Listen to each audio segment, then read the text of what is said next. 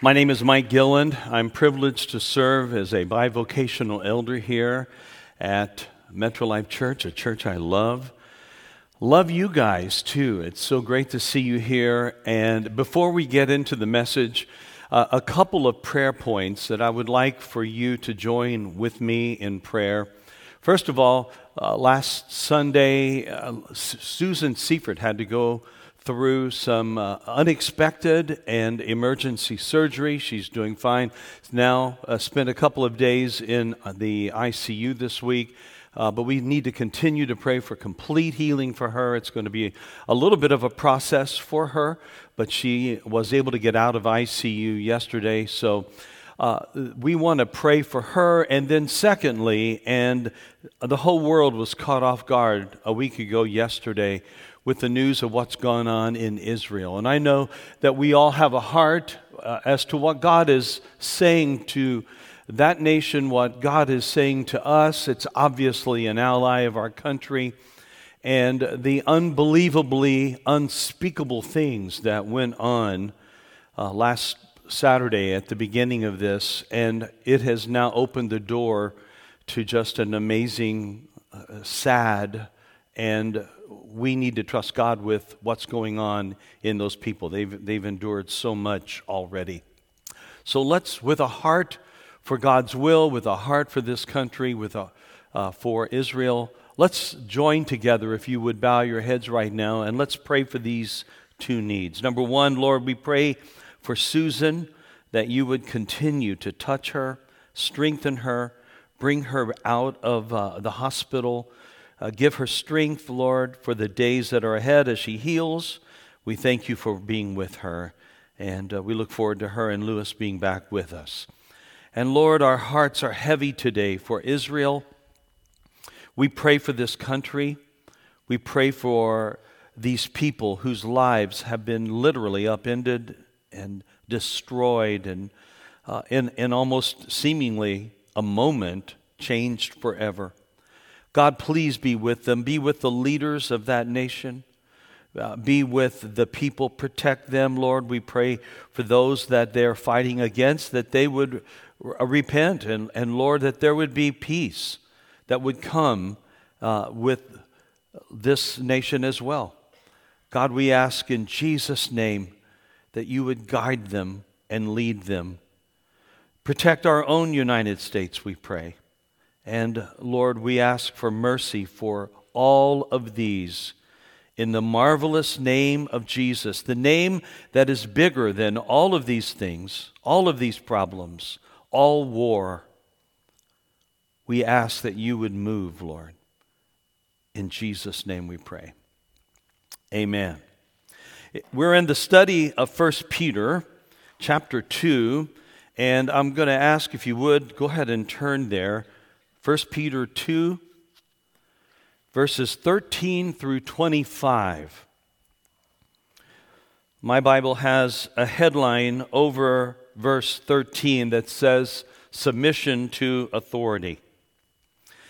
And starting in verse 13, Peter said these words Be subject to the Lord's sake to every human institution, whether it be to the emperor as supreme or to governors as sent by him to punish those who do evil and to praise those who do good.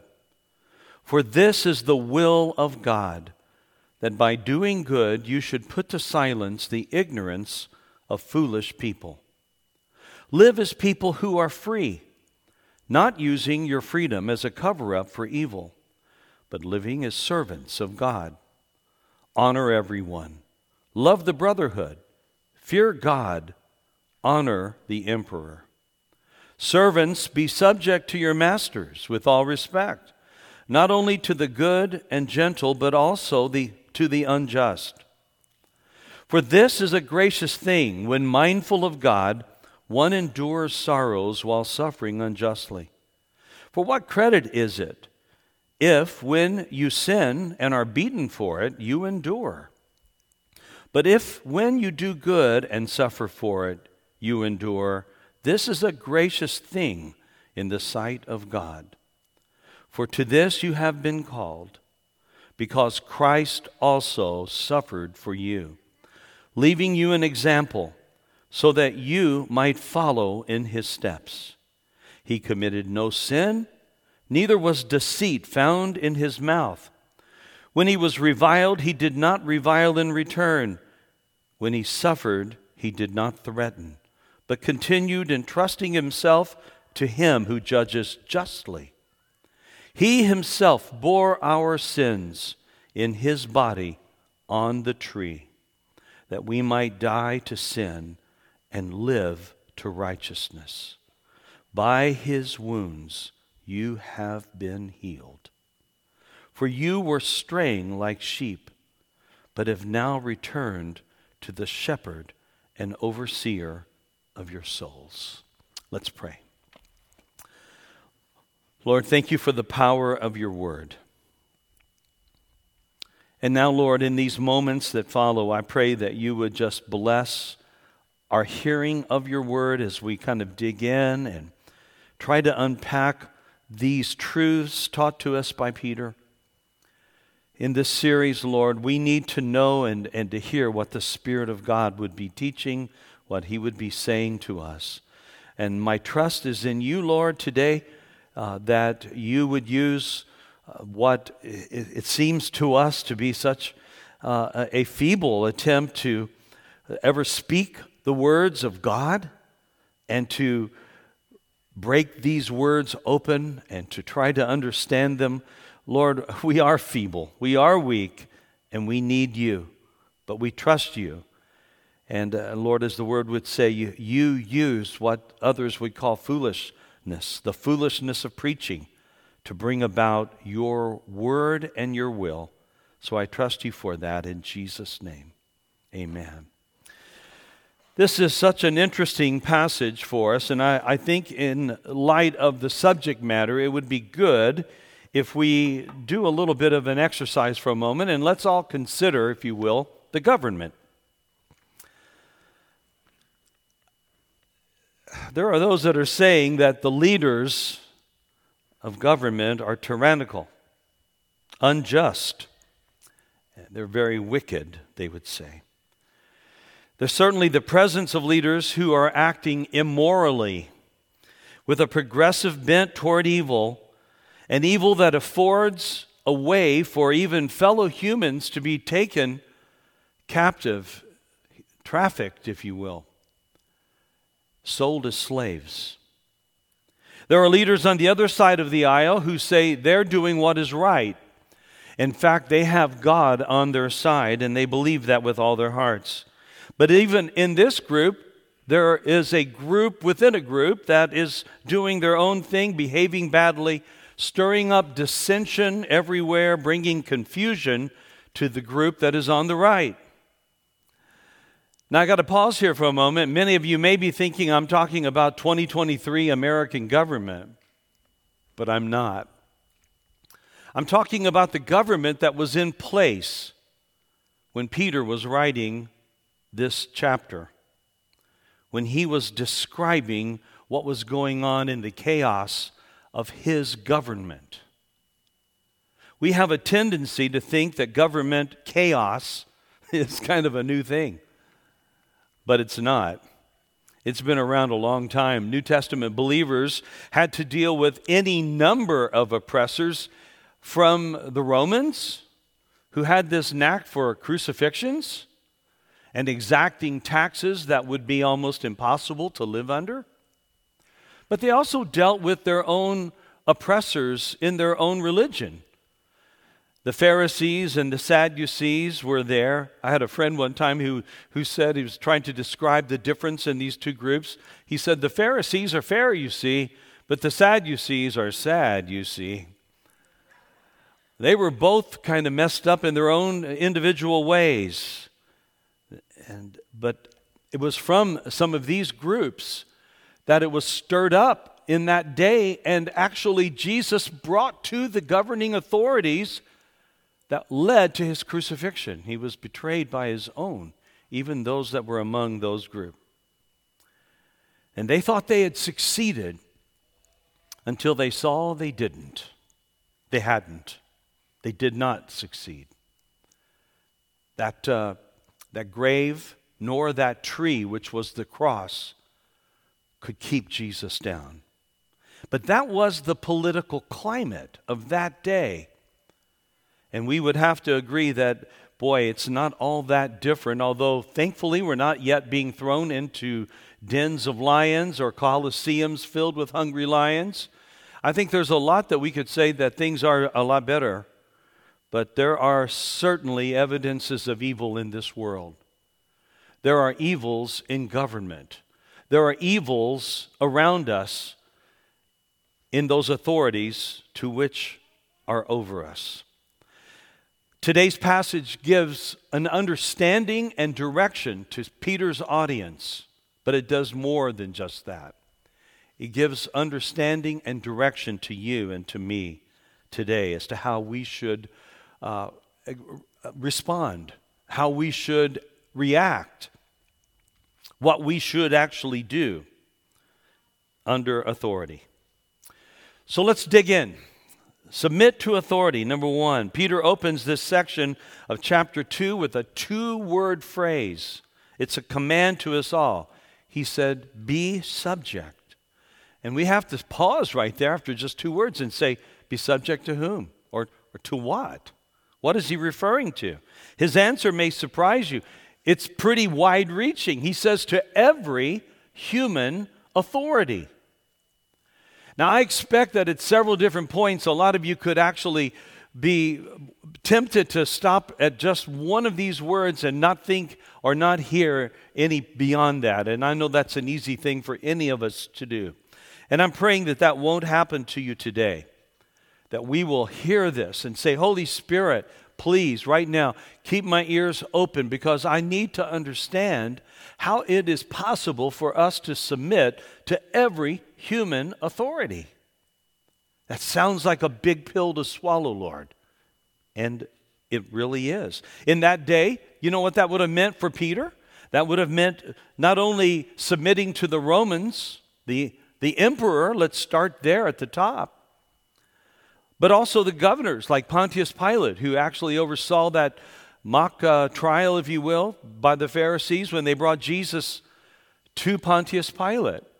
And he said, I find no fault in him, yet he didn't have any problem having him scourged and beaten and hung on a cross anyway. That's the authority that Peter had in view in that day. It would have also included all of the legions of centurions and, and the Roman uh, guard and and even their own tax collectors and those regional leaders that was over Israel at that point.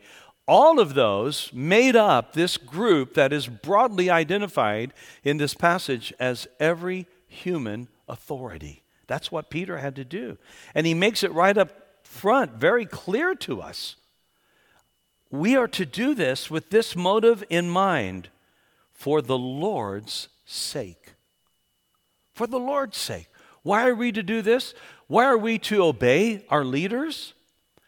Is it for our leaders' sake? No, it's for the Lord's sake. It's for the Lord's sake. He's behind all of this. He is for authority. In fact, Peter was stressing Something that Paul also stressed. Those that have read the book of Romans understand that when Paul was talking to them in chapter 13, he starts off that important chapter with this words. He said, You need to subject yourselves to the governing authorities. That is and was, again, an amazing thing to say in a day like then when they had seen the authorities crucify their Lord. But we're to do it for the Lord's sake. Obeying all civil authorities, obeying the magistrates that are over us, is God's will. And Scripture is emphatic here. It's God's will. It's not just the will of the elect, those that were elected or those that were appointed to civil office. Believers are to be subject for the sake of the Lord. Juan Sanchez said it this way He said, Though we are citizens of another kingdom, serving another king, during the time of our exile on this earth, we must submit ourselves to every governing authority placed over us by God. Why? Because this is the will of God. Authorities here, as defined by Peter, are given by God to punish those that do evil, to bring praise to those who do good. And in every way, when we do this, we effectively, somehow, in God's economy, we f- silence the foolishness of people. Isn't that something? If you want to know how to put things in order, if you want to really know how to tell somebody off, do what's right. Shut the mouths of foolishness by living under the right and God ordained order of authority. And how do we do that? We have to see that authority is truly a gift from God. God is glorified when his people obey the law of the land. Foolishness is not only silence, but an example and a model, and this is where the church comes in a beautiful model of the way Christ wanted us to live. Is now able to be lived out in, in front of everybody, in front of the world, under the realm of all authorities, but up against those people who do not know the Lord, who do not understand the Bible, we are called to live a life that exemplifies the Word of God and to obey God in that way. And Peter goes on in verse 16 and he stresses this way of living, he said, is, is something that we should do to see that we're to live as people who are really free. Now, now if you want to know who are really free, the, the group that is really free are people who have been set free from the bondage of sin and death. He who the Son sets free is free, and you all finish that sentence. Indeed. We are to live that way, indeedly free. if I can coin a phrase. It is that way. We are truly free in Christ.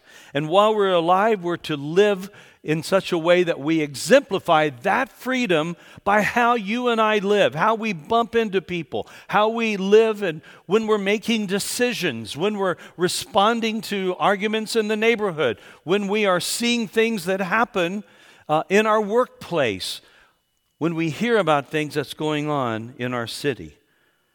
We are still to live lives of, obe- uh, of obedience and submission to authority. We don't exploit our right standing before God by using our freedom to have what uh, I heard years ago. Uh, those of us that have been around a while, we would have heard this phrase greasy grace. We're not, we're not supposed to just say, well, we're free, so we're free from everything. No, we're not. We're not free from the heart of God.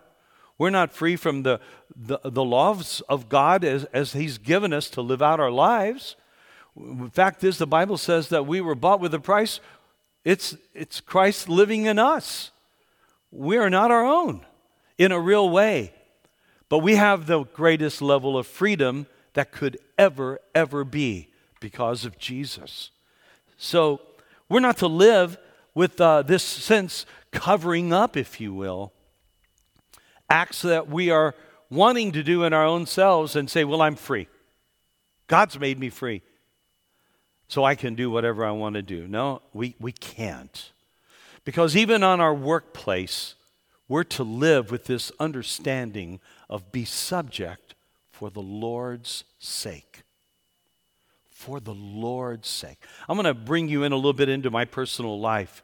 That, that would be Monday through Friday for me. In fact, uh, because we're a 24 7 operation, I oversee three Christian radio stations. And there's, uh, in, in a real way, they're on every moment of every day of every year. And these things have to run. And there's a lot of, um, a lot of authority that goes into all of this. First of all, our owner, I'm grateful to say, our owner, I'm privileged to work in this season of my life for a God fearing man. He loves the Lord. And he has uh, purchased these radio stations, both in Orlando and we own them in Gainesville, we own them in Dallas, we have a new station in Melbourne. And all of these stations are highly maintained. They are highly governed by the government, the FCC. You may have heard about that. But doing this as a believer, my job is to oversee three Christian formatted stations. And so I get to do that as a believer working in a radio station that is uh, formatted for, for believers. But our station is housed in the building that is owned by our, again, our, our owner owns a lot of other businesses as well. And many, and many of, or in fact, most of those other businesses are secular businesses. And a lot of the employees in that building where I work are not believers. So this gives me both an opportunity and a real challenge. How am I going to live my life in a building that is, many people in there are, by their nature, rather antagonistic to Christians? How, we, how do we do that? How do I respond? How, whether I need to realize it, I mean, whether I do realize it, I need to realize it, that they're looking at me. They're watching, and they're watching you too. They're watching how you make decisions. These people that God has allowed to come into your life are watching how you lead your family. They're watching how you respond to your spouse. They're watching what you talk about and how you talk about it. They're watching us 24 7, my friends. I have that. I realize that. I carry that. And then I have my own personal uh, boss, my overseer. He actually lives in Dallas, but he's, he's in Florida almost every week. I don't know how he does that, but he's a great guy. And not only is he my boss, but ours would be more, more uh, described as a friendship. I really like the guy. He's for me. I feel that. He's for the cause of our stations. I get that. But there's something really important that I want to impart about him. He's my boss, he's my authority. And you know, I, with all of my friendship and with all my love for this guy, and with all of my respect that I want to have for this guy, I always try to remember first, he's my boss and I owe him respect. I am not to get easy, greasy, gracy around him. I'm not to get sloppy. I'd like to think about what the, the famed theologian Han Solo once said to Luke Don't get cocky, kid. It is so easy for us to get cocky. It is so easy for us to get greasy. Ooh, I, I, I hate grease. I, I, know you do too. Uh, food, uh, I, I'm one of those weird people that if, you know, we cook something and, and there's grease on top of it, I will get a paper towel and dab that grease off. I just have to do that. I'm not, and yet I eat french fries, so go figure all of the grease is on the inside instead of the outside, right? I mean, I know it's still there, but it doesn't make sense. We must, according to Peter, obey civil authorities. So now I come to that point, the point that I referred to earlier, where I know a lot of us have sticking points about this. And we'd say, is that true for government? Is that true for civil authorities? Mike, it's easy for you to say you submit to a believer who's your boss. I mean, that's, that's what you should do, right? I mean, after all, he's a Christian, right? You, you need to do that. What about, what about the, the, the county councilman that I had a run in at a county council meeting? Or, the, you know, what about our, our state representatives that live in this region that have voted for things that are wicked? What about our federal government that is doing stuff that is so clearly wrong? You must not be talking about them too, right? But Peter does not limit our submission. He charges us to honor everyone.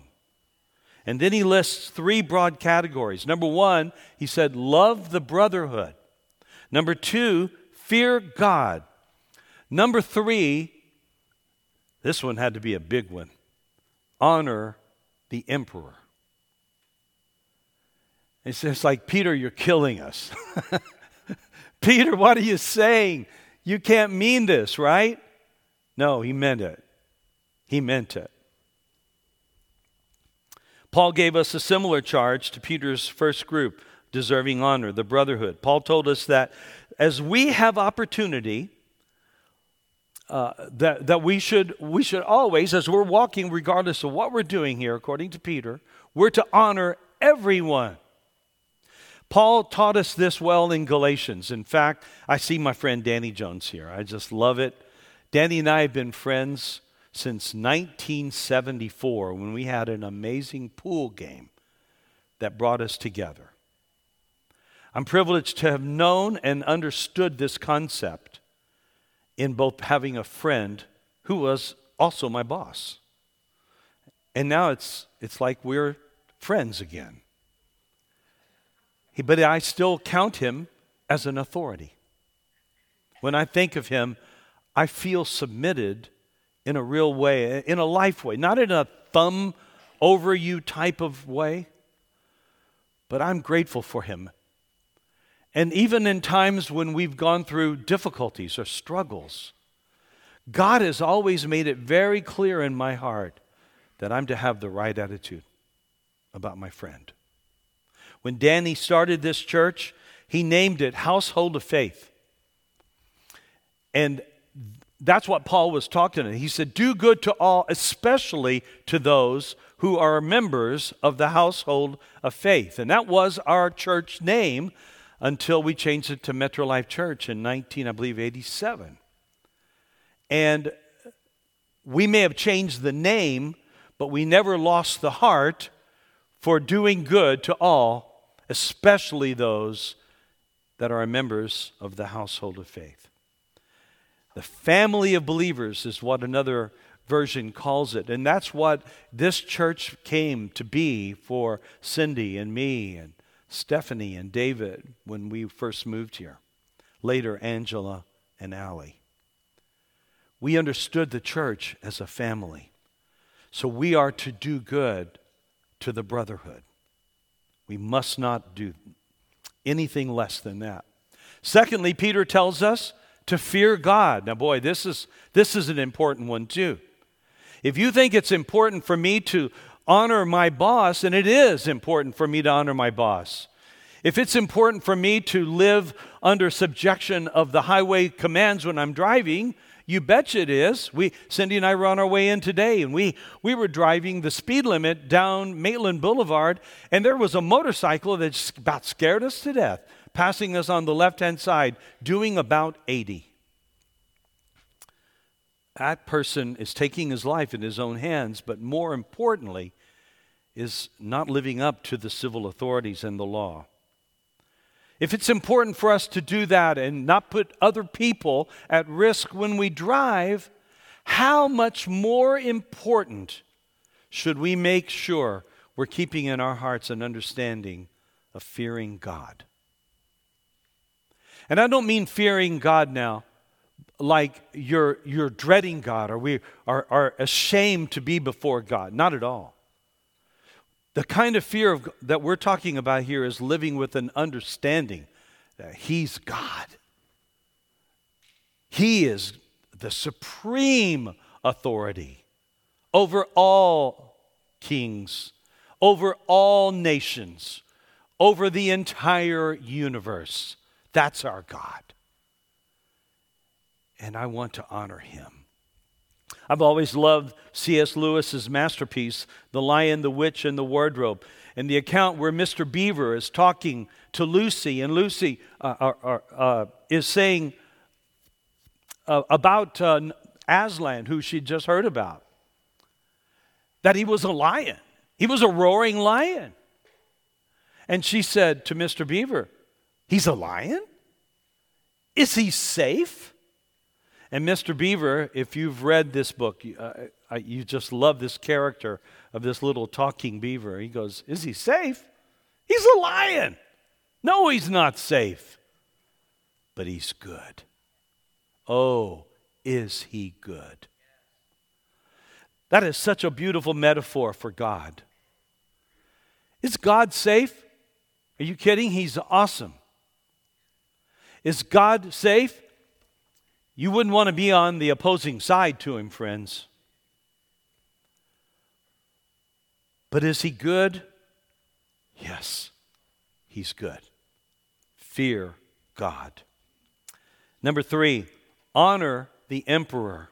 Once again, Peter draws the focus back to civil authority, the civil magistrates, including the supreme ruler among those magistrates and authorities of that day, the emperor. Peter is expressing that the reality of God's will in our government is there, that God's will put our government in place. It is God behind all government. Sometimes God has given us governments that we deserve. And we're going to get up to that in a moment. You'll see a little bit about that. Uh, here's uh, what one R. Sanchez said this. I love this. Consequently, while we are in this world, we are to submit ourselves to all governing authorities from the top down. That would include the emperor. There are no exceptions. Peter's command is comprehensive. It does not matter if those governing authorities are good or bad. It does not matter if you elected them or not. It does not matter if you agree with them or not. God is not surprised by their rise to power. He put them there. He put them there. We have to remember this, friends. And I know that uh, I, I feel the, the tension, and, and believe me, we're going we're going to bring some help, I hope, to you in just a moment. Number two, the reality of suffering. Now, here Peter takes a little bit of a sideways step and moves away from just obedience and authority to talk about suffering, and he puts it in the context of authority. But there's this understanding that when you are under authority, you're probably going to suffer at some point. And he lists out a couple of different scenarios. Number one, there is suffering, he said, when you, when you deserve it, when you do something wrong. Again, I go back to that speeding scenario. If I had been the guy in that motorcycle driving 80 miles an hour around me on Maitland Boulevard, and there just happened to be a policeman sitting right there who pulled that little motorcycle over and gives him a, just name a ticket, a $3,000 fine. Wow. Let's say he were to do that. It wouldn't do that. But if he were to do that, that person shouldn't complain at all because he had broken the law. He deserved it. There should not be a surprise when we make a sin and we're suffering for it. We make a bad decision and we suffer for it. That brings no surprise to the scripture. And Peter makes it very clear that we should not be surprised either when we are doing something that's wrong and we suffer. But there's a second form, and that's when we are doing what is right and we're living as we should. And we are suffering under the hand of an authority unjustly. Peter makes a real, a real point on this one. And he calls that, he, he says that when that happens, and he says it this way in verse 20 For what credit is it when you sin and are beaten for it, you endure? But when you do good, and suffer for it, you endure, this is a gracious thing in the sight of God. You know what? When you suffer that kind of suffering, you get the attention of God Almighty. His eyes are on it. And don't think for a moment that He doesn't see it, because He does if he knows the number of hairs on my head, and sometimes I get a little worried about that because I, I, that would make me think he knows me less today than he once did.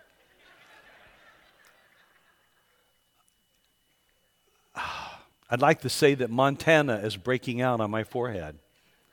wide open spaces. God knows the number of hair on our heads. He knows what you're going through. He sees what you're doing. And He sees what's happening to you while you're doing it. And He's understanding it. It's a gracious thing, Peter said, to suffer when you're standing for what is right. That condition is the tipping point to what I believe is the key verse to this whole passage. And that is this Peter gives us a preface of importance. And let's look at this verse, verse 21. He says this For to this you have been called, because Christ also suffered for you, leaving you an example so that you might follow in his steps. It's a major point. We need to see it. For to this, he said, what is the this that he's referring to? Well, it's suffering unjustly. And in the context of suffering unjustly under authority. This is what we've been called to. I, I, hate to tell you, friends, but suffering may be a bigger part of our understanding of life than we ever wanted it to be. Though we don't like it, it's expected behavior to suffer. You've been called. This refers again to unjust suffering. We're going to suffer, friends. We will suffer. Sometimes we'll suffer at the hand of our own bad decisions, sometimes for doing what is right, but suffer we will. And if we suffer unjustly in this context, then it, is a gracious thing. And God is watching over us. For this you've been called. To this you have been called. Because Christ suffered for you, leaving you and me and us an example. Jesus could relate. He was the most effective example of servant submission that had ever and has ever lived in all of history.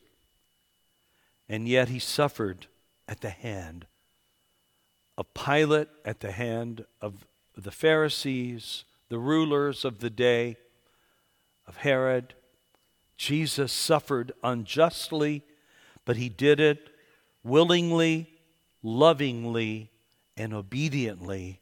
And he's called you and me to pick up our cross and follow him. That's what we're called to do.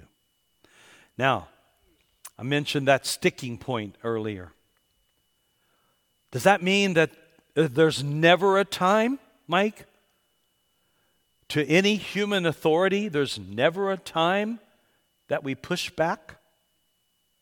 Oh, no, there's a time for it.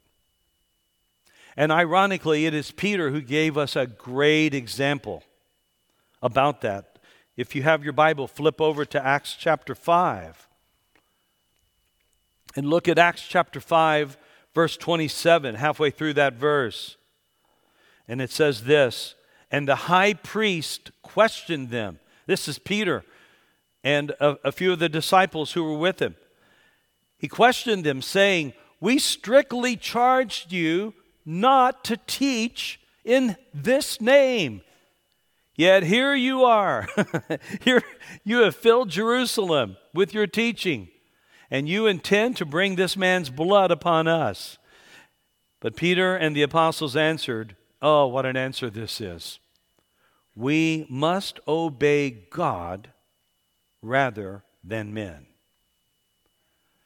Now, I believe there's an attitude that is right, and I believe there's an attitude that can be wrong. The wrong one is going to be a lot more attitude than what Han Solo told Luke. Don't get cocky. If we get cocky with this thing and think, hey, I'm obeying God and not you, that can be cocky. I think we better be very careful how, how often that happens in our life and that, that kind of an underlying attitude uh, because the Bible says that we're to render unto Caesar the things that are Caesar's. If you get cocky and start uh, uh let's say, not paying your taxes, I think you're going to suffer. I think you're going to suffer fairly quickly. But there comes a point in life, there could be for us as well, that we would be called similarly to what the three Hebrew children were called either bow the knee or get thrown into the fire. Uh, in that moment, friends, we better obey God. In that moment, I am not going to submit to the civil authorities. Daniel had that. Stop praying, Daniel. Stop praying. We command you in the name of the Lord. If you like Peter Panther, that, uh, Peter uh, Pink Panther, that's the name of the Lord. In the name of the Lord. No, no, no. Daniel was not going to stop praying, no matter if it was in the name of the law or not. He prayed. He opened his windows and prayed in the face of the civil authority that told him not to do it. And we all know what happened to Daniel.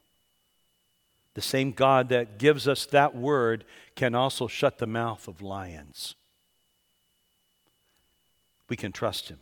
There have been some people in our era, Corrie ten Boom, whose family hid Jewish people during the Holocaust. Dr. Martin Luther King, who was standing for just the humanity of those African Americans who were being abused and under severe racism, arrest him and they eh, put him in jail. And from that jail cell, wrote the famous letter from a Birmingham jail, Birmingham jail, a literal jail cell. And he was arrested in spite of a charge of just really nonviolent protest. If conflict arises, then we may have to do things in this day and age. We want to obey God.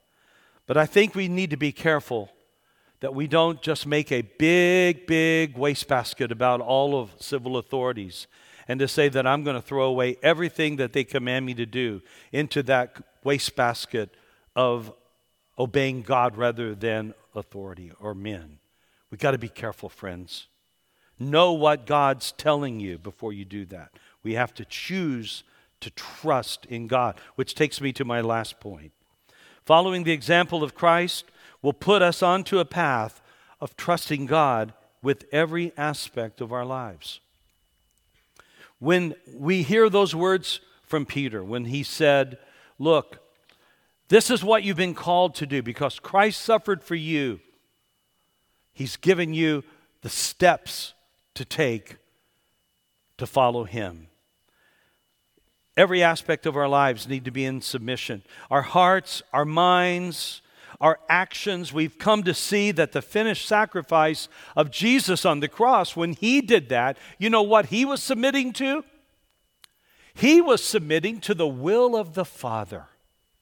And we all know that even the night before when he prayed in the Garden of Gethsemane, drops of sweat fell as blood when he said, Father, I, I would that you would have this cup pass from me. It was not like the easiest submission for Jesus, but he set his mind to it to submit to the will of the Father. And that is what he did. It was the wounds of the greatest authority ever known in this lifetime ever known in any lifetime that secured my peace. By his stripes, when he was beaten on the cross, I, and if you're a believer, you, we were healed because of the stripes put on his back by the authorities. Brought healing so I have to trust God the same way Jesus trusted his Father. We have to trust God that way. Peter begins to describe as he ends this passage with this kind of a, a picture of sheep wandering from the shepherd. That's who we were. We were out there on our own. Before the Lord called us, before the Lord came and gave us His word, we were like sheep without a shepherd. But He ends with this thing. He says, But now we've been brought back into the fold under the care of our shepherd and overseer.